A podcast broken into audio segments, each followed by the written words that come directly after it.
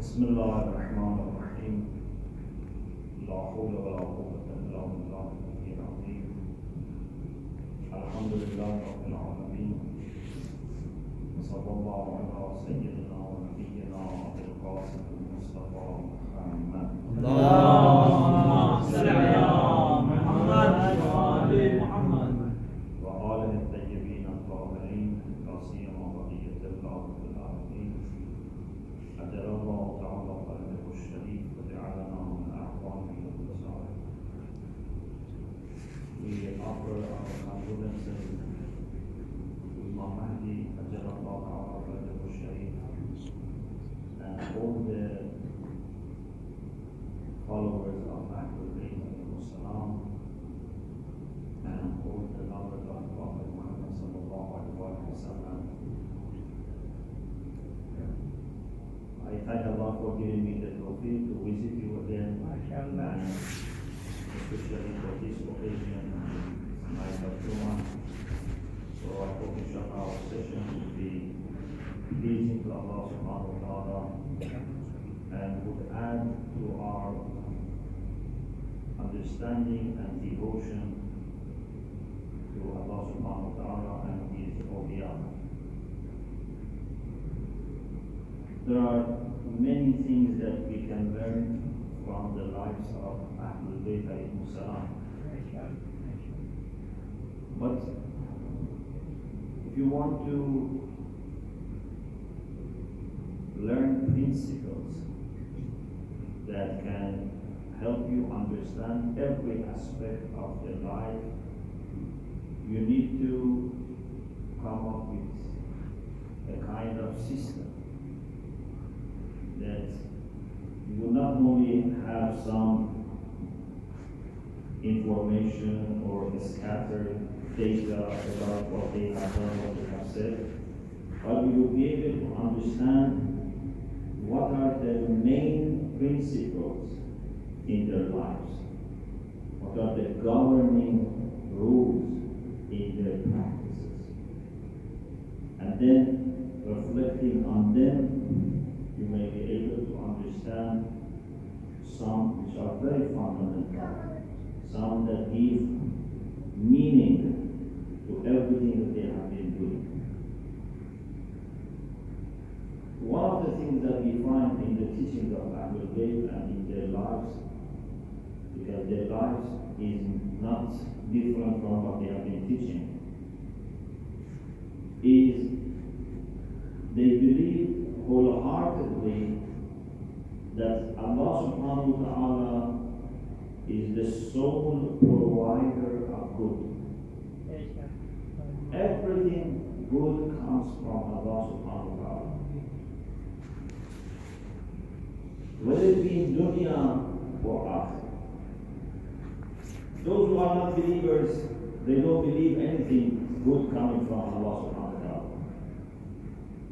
Those who are believers, they may believe that good in akhirah, for example, good in heaven, come from Allah.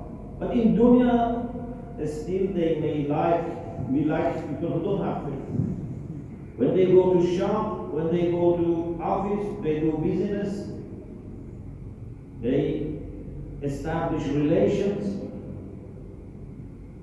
they act as if dunya is run one way and religion is another way. Wow. So if you want akhirah, forgiveness, maghfirah, listen to Allah subhanahu wa ta'ala. If you want success in dunya, do like other people do. Even sometimes, unfortunately, this comes even to our religious activities.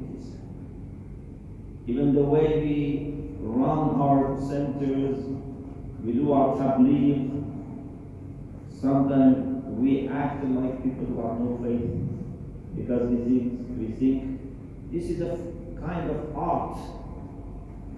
To be a good manager, it's an art. Whether you are religious or not, you can be a good manager. And it doesn't make difference to a manager of a business or manager of mosque. It's the same thing. we understand from Ahlul Bayt al-Musalah is there is no area in our life that is not governed by Allah subhanahu wa ta'ala. MashaAllah, MashaAllah. Dunya and Akhirah are not two completely separated, disconnected things. Anything good, whether it's dunya or akhirah, comes from Allah subhanahu wa ta'ala. Anything bad is coming from ourselves, because bad is not created. Ma asabakum min hasanatin famin Allah. Ma asabakum min sayyi'atin famin anfusikum. Imagine there is sun shining up all of us. If someone receives light, it's from sun. If someone is in a room, in a tunnel, has put curtain, this darkness comes from himself. Sun is not giving light to some people and darkness to some other people. Marshall. And we don't have another star which gives darkness, as some people believe, that we have God for good things and we have Ahriman or the devil for bad things. We don't have such dualism. Everything good comes from Allah subhanahu wa ta'ala. Anything bad, it's because of our misorientation. If instead of going to the right direction, I go to the right direction, I will fail. Who should I believe? Blame? I should blame myself. So, Ahlul Bayt alayhimus salam understood this very well. They aimed at having the best in dunya and akhirah. It's not that they were people who were saying, in dunya we can be poor, in dunya we can be, behind all other people, just be focused on akhirah. No, because dunya and akhirah are not separate. If you are doing properly, in every aspect. If you think you are only working on dunya or you are working on akhirah only, means you are not doing properly at all.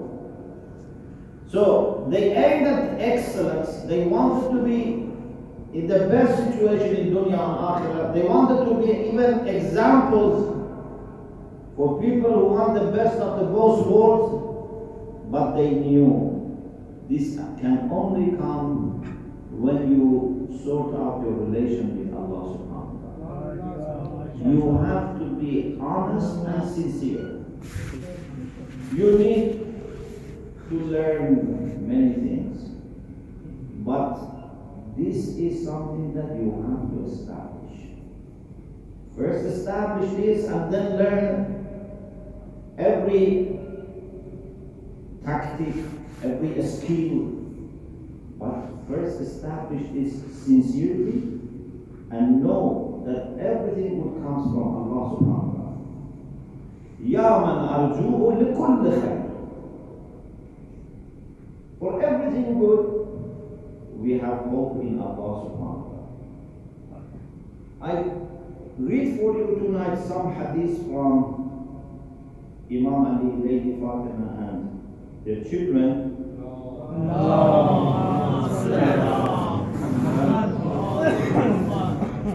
You see, they were understanding and they wanted us also to understand things. These hadiths are very deep and each of them needs lots of discussion, but I want to be very quick. So hopefully inshallah you will later reflect on these hadiths. The first hadith is in Nahjul Balagha from Amirul Mu'minin.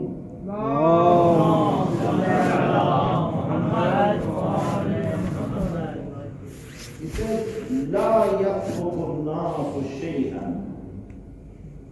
من أمر دينهم لاستصلاح دنياهم إلا فتح الله عليهم ما هو أضر منه.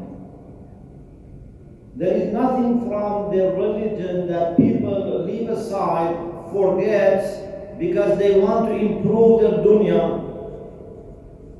Unless Allah will open to them a gate that they will lose more. They think by compromising about their religion, they can get better chance in success in dunya, but they would lose more in dunya. After, of course, losing from religious side. We think that if you do every kind of business, every kind of trade, if we take or give riba, if we now sell or buy haram, if we don't pay our homes or zakat, we will be successful. And some people say, inshallah, when I become rich, then after that I become full observant of my religious duties. Amirul Mu'minin doesn't say only that dunya is not worth risking your faith. He says even the key for success in dunya comes when you follow your religious duties. If you compromise about your faith and you think you are going to make more money, then Allah will bring something that you would lose more money. Either in the same business or a kind of illness, a kind of case in the court happens, a kind of family issue happens. You have to give everything that you have taken to other people.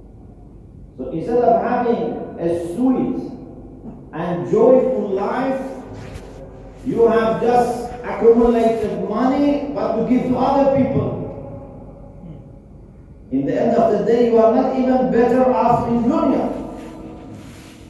ما ترك الناس شيئا من أمر دينه. He says as a general rule, people have never left aside anything of their faith لِسْتَصْلَاحِ دُنْيَاهُمْ, so that they can improve their dunya. So for salah of dunya, they left something from deen. إلا فتح الله عليهم ما هو أضر منه. Unless Allah has brought them something that has been more harmful, they have lost more. So this is something that Ahlul Bayt alayhimus salam understood very well. When it came to anything, whether it be about religion, about dunya, about politics, economics, anything, family life, they were aware you cannot succeed by displeasing Allah subhanahu wa ta'ala. It's impossible. This is against the law of creation.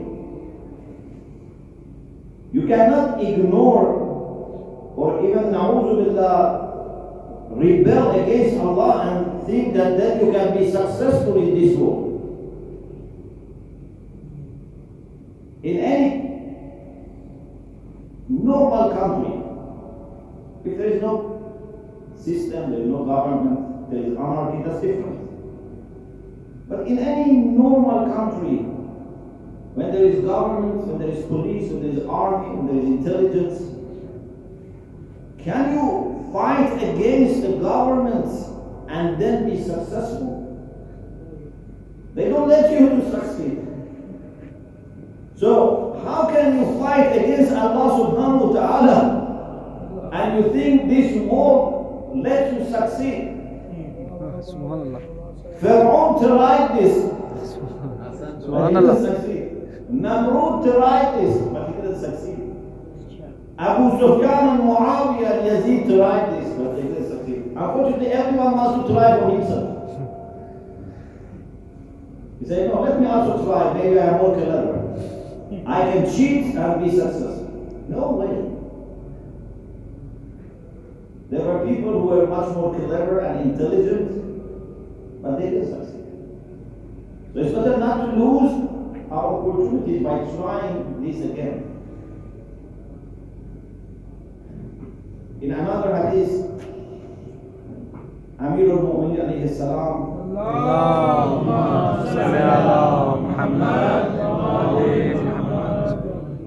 says a hadith of Qudsi. The first one was in Nahjul Balagha, but this is in Bihar al Qala. قال الله تعالى من فوق عرشه. This is Hadith Qudsi, you know, it's a divine saying. It's not Quran, because Allah sometimes communicated to the prophets other than their scriptures. We have many Hadith Qudsi, we have even books on Hadith Qudsi. So Allah subhanahu wa ta'ala said, and Amirul Mu'minin is telling us, قال الله تعالى من فوق عرشه. Allah subhanahu wa ta'ala from above his arsh. Perhaps the reason for mentioning arsh means with all sovereignty that he has. Yeah? Because arsh of Allah stands for his sovereignty. He says, Ya ibadi,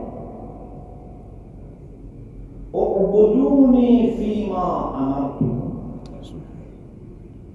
Worship me. Listen to me with respect to what I have commanded, what I have told you to do.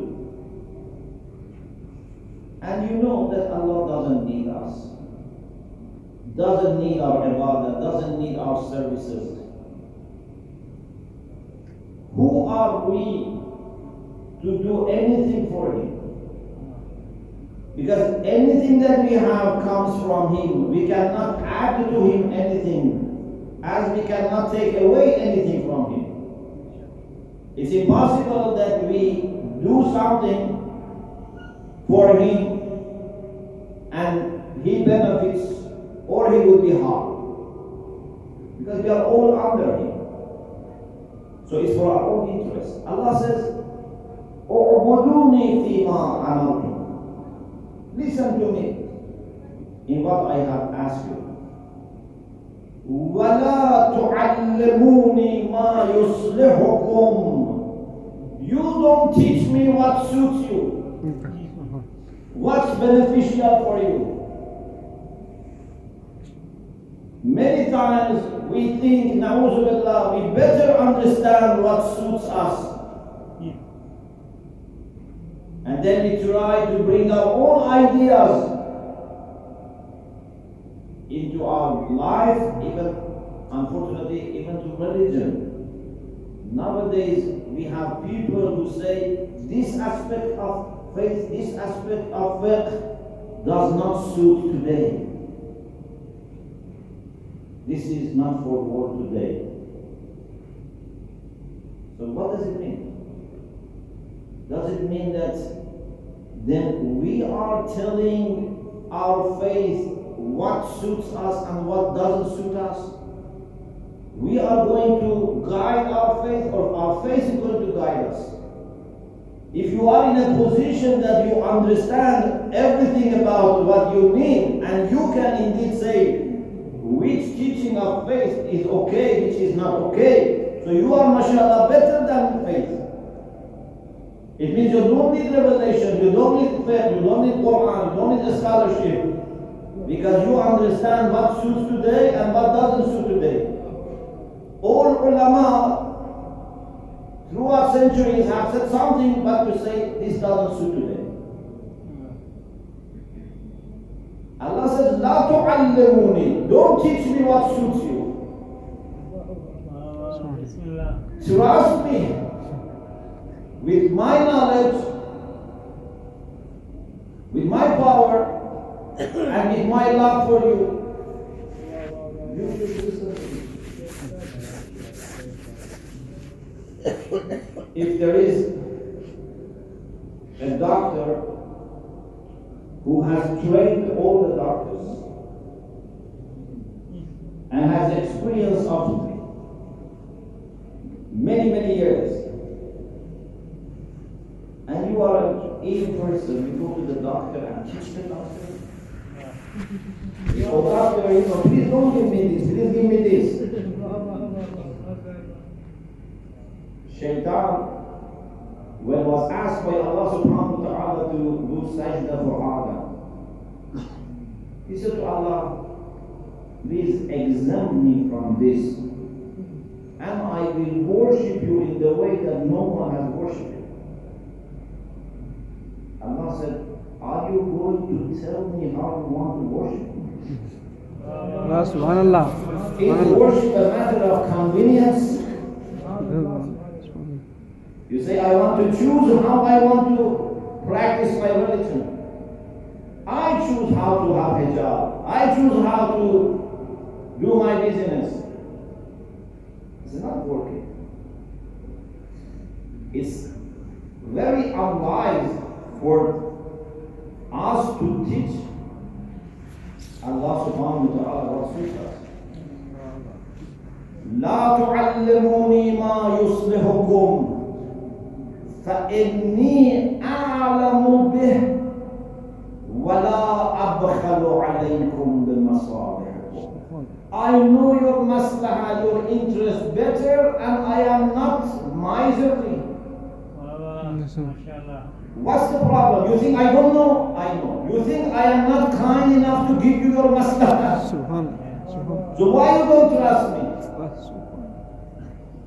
Ahlul Bayt alayhi salam put their trust in Allah subhanahu wa ta'ala because they knew His knowledge, they knew His love for us.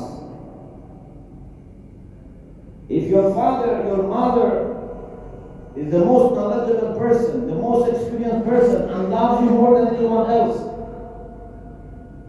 why you cannot listen to their advice? It doesn't make sense.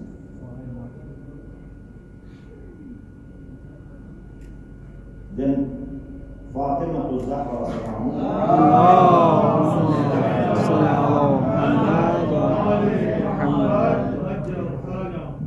said, Man as'ada ila Allah khalisa ibadati ahbata Allahu ilayhi afdal maslaha. If someone sends high his sincere or her sincere ibadah, if you manage to send high, to raise your sincere ibadah, you pray, you fast, you give zakat, you visit ill people, you do salih rahim, you work for community, you teach for the sake of Allah, you live for the sake of Allah, whatever you do for the sake of Allah, then Allah would send down in return the best of his or her maslahah. You try to please Allah, then Allah will satisfy you. There is no way that you please Allah and then Allah would ignore you or forget you. He would satisfy you. Allah subhanahu wa ta'ala is very grateful. He is shakur. Not only is shakir, he is shakur. He is very grateful. I sometimes have told this story that some years back in Qom we had a conference with some Christian philosophers from the US who were visiting Iran. It was a very good conference and we were discussing our understanding of God in both traditions. And in my presentation, I talked about the way the Quran describes God. And I gave a list of the adjectives used for God in the Quran. One of them was that God is grateful.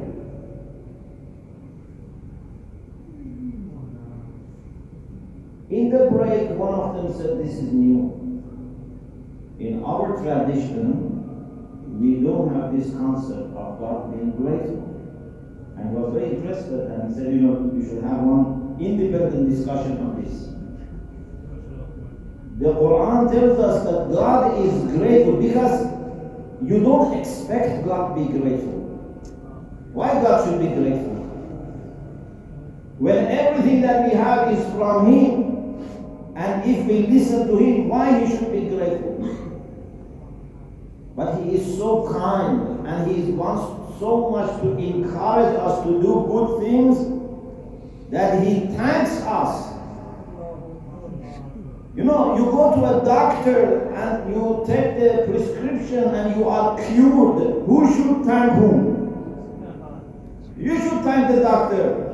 But our doctor is so kind that thanks you and rewards you because of taking the prescription. Subhanallah, subhanallah, subhanallah, subhanallah.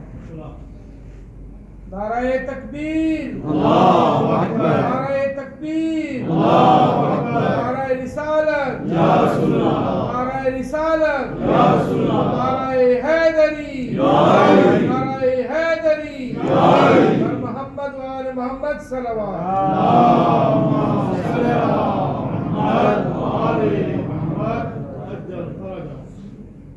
Not only He appreciates, not only He thanks, but He would actually treat us in the way that you feel embarrassed. If people to whom you don't owe anything, you work for them, what do they do for you? For example, you work 8 hours a day for someone. What do they do for you? The maximum is they give you your salary.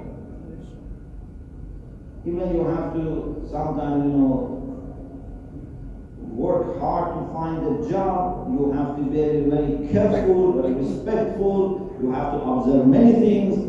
Even sometimes in your home you have to be working, preparing, lots of things you have to do. The maximum is they give you salary.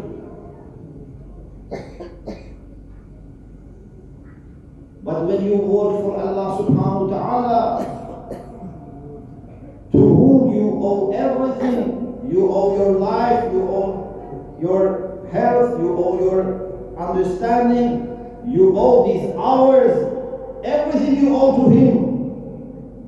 But when you work for Him, He will not just pay you. He will not just give you a few pounds. He would raise your position. He would praise you in front of angels and say, "Look at this servant of mine." As if we have done a big thing, as if we have done, you know, a great achievement. He is so kind. Like, you know, if you have a little child, when your little child with difficulty takes one plate from the living room to the kitchen, you thank him, you clap for him. You show your joy, not because he did something great, because you want to encourage him. This is your sweetheart. You want to feel that he is important for you. You want him to feel that he is unique. This is the way Allah treats us. He treats each of us as we are unique, as He has no one else. Even we have many times hadith that Allah looks at the angels and says, "I am proud of this servant." One simple thing, for example, if after salah you do sajda for shukr, hadith says Allah would be proud of you because you were not asked to do this sajda as an obligation and you did. So Allah subhanahu wa ta'ala is so kind that despite everything that we owe Him, even if we do something little, not only He pays back, He gives you so much of honor, so much of grace, that you will feel embarrassed. You know, in Arabic we have a very good term, fadl. Yeah, you say, Abu Fadl. What is Fadl? Fadl means favor, grace. When you give someone something that he doesn't deserve, not if he deserves. If he deserves, it's not Fadl. If you give someone what you have to give him, it's not Fadl. When you give someone something that he doesn't deserve, and then you go to the extent that not only he doesn't deserve, he doesn't expect that generosity, this is foul. So if you work for me and the value is 100 pounds, if I give you 100 pounds, this is not foul. If I give you 120 pounds, this is not foul. But if instead of 100 pounds I give you 200 pounds, 300 pounds, this is power. But when it comes to Allah, He is Dhul Fadl al-Azim. Not only He is Dhul Fadl, He is Dhul Fadl al-Azim. And what is Azim? I can just tell you, dunya is Qali. So Azim is more than dunya. So if Allah gives you the whole dunya, still in His standards, He has not been given to you Fazl Azim. So now imagine if we do everything for Allah subhanahu wa ta'ala. Are we going to lose? Definitely no. Are we going to find anyone more generous than him? Definitely no. Ahl al-Bayt knew this and gave their heart to this. We know this, but we don't give our heart. Even we know, but we don't give our heart. So, Lady Fatima Sallallahu Alaihi Wasallam,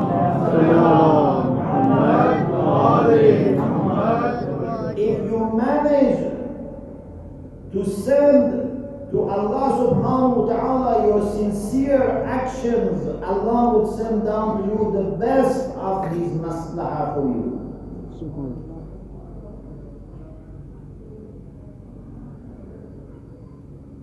Imam Hassan alayhi salam said, Man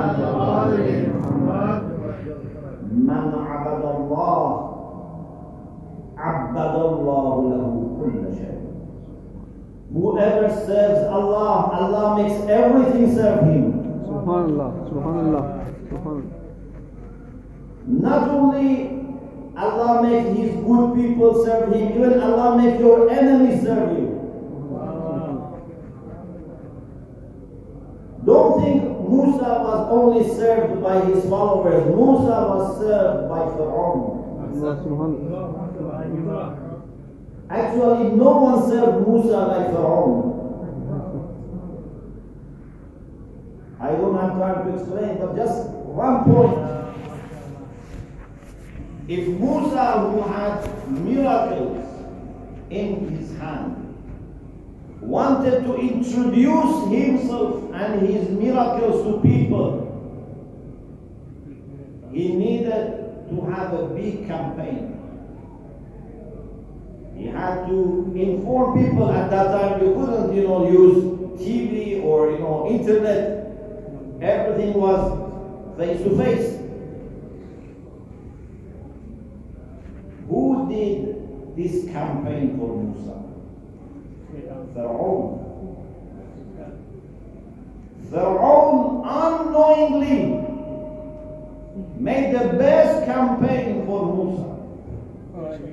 because he wanted to defeat Musa. So he said, "Oh Musa, let's get together in front of people, Makan and Suwa, in a place that everyone can come. In Yawm al-Zina, in the day of feast, that people get together and they are celebrating. I invite everyone to come and to see your defeat. But to make it more interesting, it will not be just me and you. I will bring magicians." No, if you have entertainment feast, some people bring singers, some people bring magicians. So he said, "I bring magicians, but not the best magicians of the town. I will bring the best magicians of the state." So, in a place that everyone was there, in the day of feast, the best magicians were brought by Fir'aun. And then the best magicians in front of everyone, they accepted the message of Musa. Subhanallah, subhanallah, subhanallah. Could anyone plan for Musa better than Fir'aun? Did Musa have any money or any people to do this for him? No. And even this was not enough. If the Lord had stopped just there, it still was better for him. But he tried to threaten these magicians who had just embraced faith. He said, "I am going to crucify." And then to his surprise and everyone's surprise, they said, "La Zaira, inna ila rabbina lamunqalibun." People saw that Musa in few minutes changed the magicians to the people who are seeking martyrdom. Subhanallah. People who in all their life they were eating haram. Now the power of miracle made them totally different. Who did this for Musa? Fir'aun. Of course, not intentional. So when Allah says that everyone is going to serve you if you serve me, when Imam Hassan says, "Man abadallahu lahu kullu shay," this is true. MashaAllah. If we sort out our relation with Allah, Allah will sort out everything. Man aslaha fi ma baynahu wa bayna Allah, aslaha Allah fi ma baynahu wa bayna nas. Yes, Allah doesn't expect you to change the world. You know, sometimes we get despaired. We see so many problems, you know, we are not going to succeed. But this is a mistake. The key for success is not that you change the whole world. The key for the success is you change your relation with Allah. That's in your hand. If you change your relation with Allah, then He will take care of the rest. And if we as community do this, Allah will make everything okay for our community. Just let us improve our relation with Allah subhanahu wa ta'ala in a united way. Let us make our hearts sincere and then connect our hearts together and invite Allah to our community. Then you will see everything will be sorted out. I mentioned one more hadith and then I finished. This is from Imam Hussain.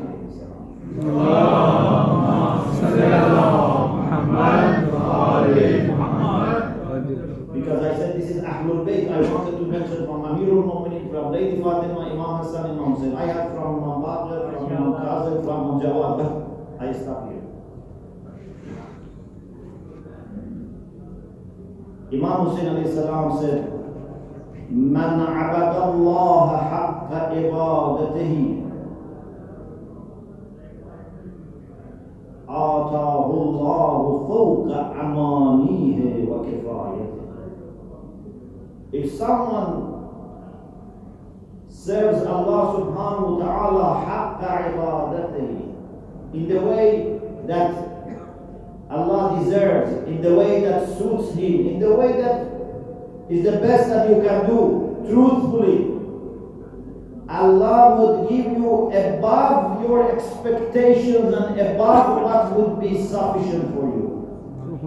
He would not just give what suffices, He would give you more. This is what Imam Hussain said. So my advice for myself and for all of us is to give our heart to this. We all know it's not new, but we have to give a chance to these things to enter into our hearts. The key for success in dunya and akhirah is in your hand, and that is to improve your relation with Allah subhanahu wa ta'ala. If your relation with Allah is fixed properly, the whole world would be at your service. Allah would make everyone serve you, even your enemies. Allah would give you so much that you would be embarrassed. You would say, I didn't deserve this much. So let's give our heart to this. We know the tragedies of Ahlul Bayt alayhi salam were many, because the way they lived, the way they taught, was not something that the people of dunya were interested in. They were only thinking of power and money and worldly pleasure. You know, when there are people who are criminals and there are people who don't want to get into crime, they think they are troubled by these pious people. You know, if there's a school and there are some gangs in the school or in, I don't know, any place in a neighborhood, they think if there is someone pious, they are troubled. They want everyone to be a criminal. So, people of dunya had difficulty even with seeing Ahlul Bayt alayhi salam, because the way they were acting and behaving and encouraging others was totally different from the way of Ahlul Bayt alayhi salam.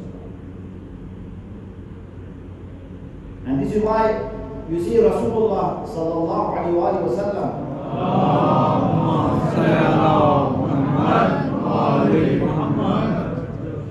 although maybe physically and economically and politically was more troubled in Mecca, but psychologically and emotionally he was more troubled in Medina. Whether in Mecca or Medina, he had to suffer. But even in Medina, that we expect he should be comfortable because he's surrounded by Muslims. He is not, even in Medina, humble. Because people, they say we believe. Imam Hussain said, Al-Nas abidul dunya, wa deen la'ibun ala al-Sina. People, even many religious people, they just verbally say we are religious. But indeed, they are servants of dunya. They cannot cope with seeing people who are sincere. In any case, Ahlul Bayt alayhi salam will do lots of tragedies. And Lady Fatima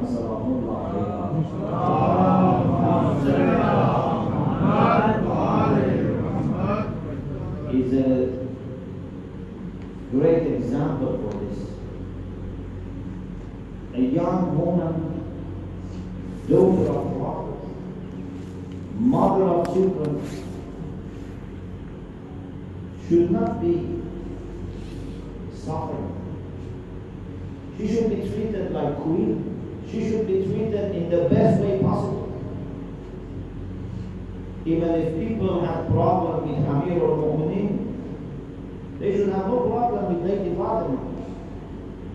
She didn't fight anyone, she didn't go to any battle, she had not killed anyone's father or brother as Amirul Mu'minin did in different battles in the time of the Prophet. And we say, دُعَائِ نُبَّ أَوْدَعَ فِي قُلُوبِهِمْ أَحْرَادًا بَدْرِيَّةً وَخِيْبَرِيَّةً وَغَنَيْنِيَّةً وَغَيْرَهُمْ. There were people who had hatred towards Amirul Mu'minin. Because they were people that when they were kafir, they were fighting Muslims and they had lost people. But I don't think anyone should have had any problem with Lady Fatima. But the way they treated Lady Fatima is very shameful. Even today, after 14 centuries, we don't want to mention the way they treated this lady. I only mention the last minutes of the life of Lady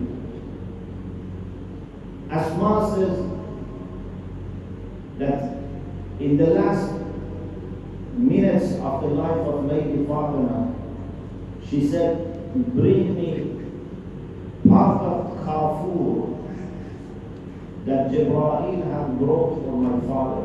When Rasulullah was going to die, Jibreel brought him some kafur from heaven. And Rasulullah made it three parts. Part for himself, part for Imam Ali, and part for Lady Fatima. So Lady Fatima has to bring that kafur and put next to her head. And then said, "Please leave me." You know, there are moments in our life that it's only we and Allah subhanahu wa ta'ala. No one can help. If you are a friend of Allah, you want to be alone with Allah subhanahu wa ta'ala. If in your own life, your best relationship with Allah, in that moment also you want to be with Allah. But if you are not friend of Allah, now we want people to be around us. We want to be crowded because we are afraid of being alone. So it seems that Lady Fatima had managed to send everyone outside. Imam Hassan and Imam Hussain were outside. Zeidah and Kutsu, according to some sources, they were in the house of somebody, Hashim. Amirul Mu'minin was in Masjid. Imam, she said to Asma, "Please leave me." And then, after some time, Asma went back and saw that Lady Fatima has passed away. So, Imam Hassan and Imam Hussain, two young children of Lady, entered. فَإِذَا الْحَسَنُ وَالْحُسَيْنِ بِالْبَارِ. The first people who came inside home were Imam Hassan and Imam Hussain. When Imam Hassan saw Lady Fatima, he bent on the body of the lady and said, "Ya Ummah, كَلَّمِينِي قَبْلَ أَن تُفَارِقَ رُوحِي بَدَنِي." My mother, please speak to me before my soul departs my body. And then Imam Hussain alayhi salam, أَقْبَلَ الْحُسَيْنِ يُقَبِّلُ رِجْلَهُ. Imam Hussain started kissing the feet of Fatima.